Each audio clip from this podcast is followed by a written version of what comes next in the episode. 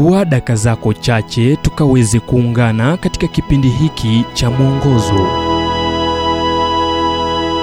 Hebu leo tuzungumze kuhusu kuanza upya kutoka kizani. Katika kitabu cha waraka kwa waebrania mlango ukiwa 11 mstari wa 6 lakini pasipo imani haiwezekani kumpendeza kwa maana mtu amwendeaye mungu lazima aamini kuwa yeye yupo na kwamba huwapa thawabu wote wamtafutao alipofika mahali pa kuvulia samaki mvuvi akatoa kilipuzi akatoa kizibo na kukirusha majini.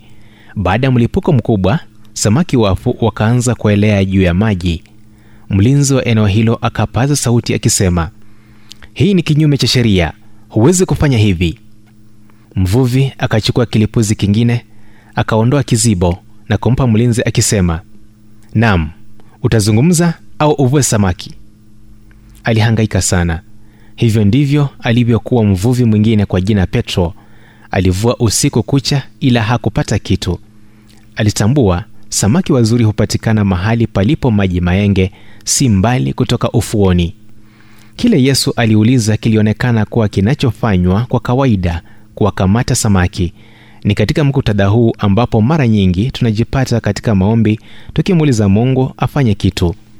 Hali ya kawaida hukuambia kuwa unapoteza wakati na nguvu bure ila imani husema hamna lisilowezekana kwa mungu. Wazo zima la maombi kumuuliza mungu kufanya jambo ambalo linaonekana kutowezekana isipokuwa kwa mwingilio wa kiungu ni kinyume na mtazamo wa kibinadamu.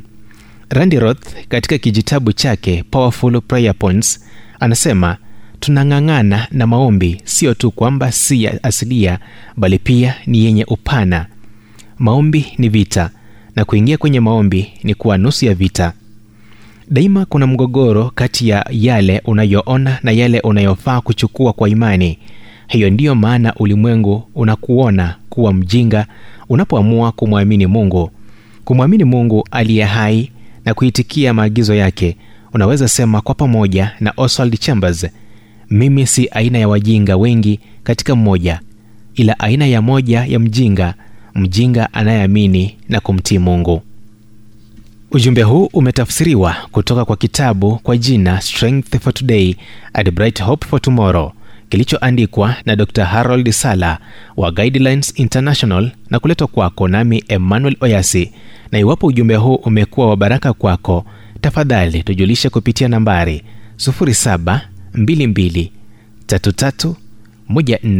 722331412 kumbuka ni 0722331412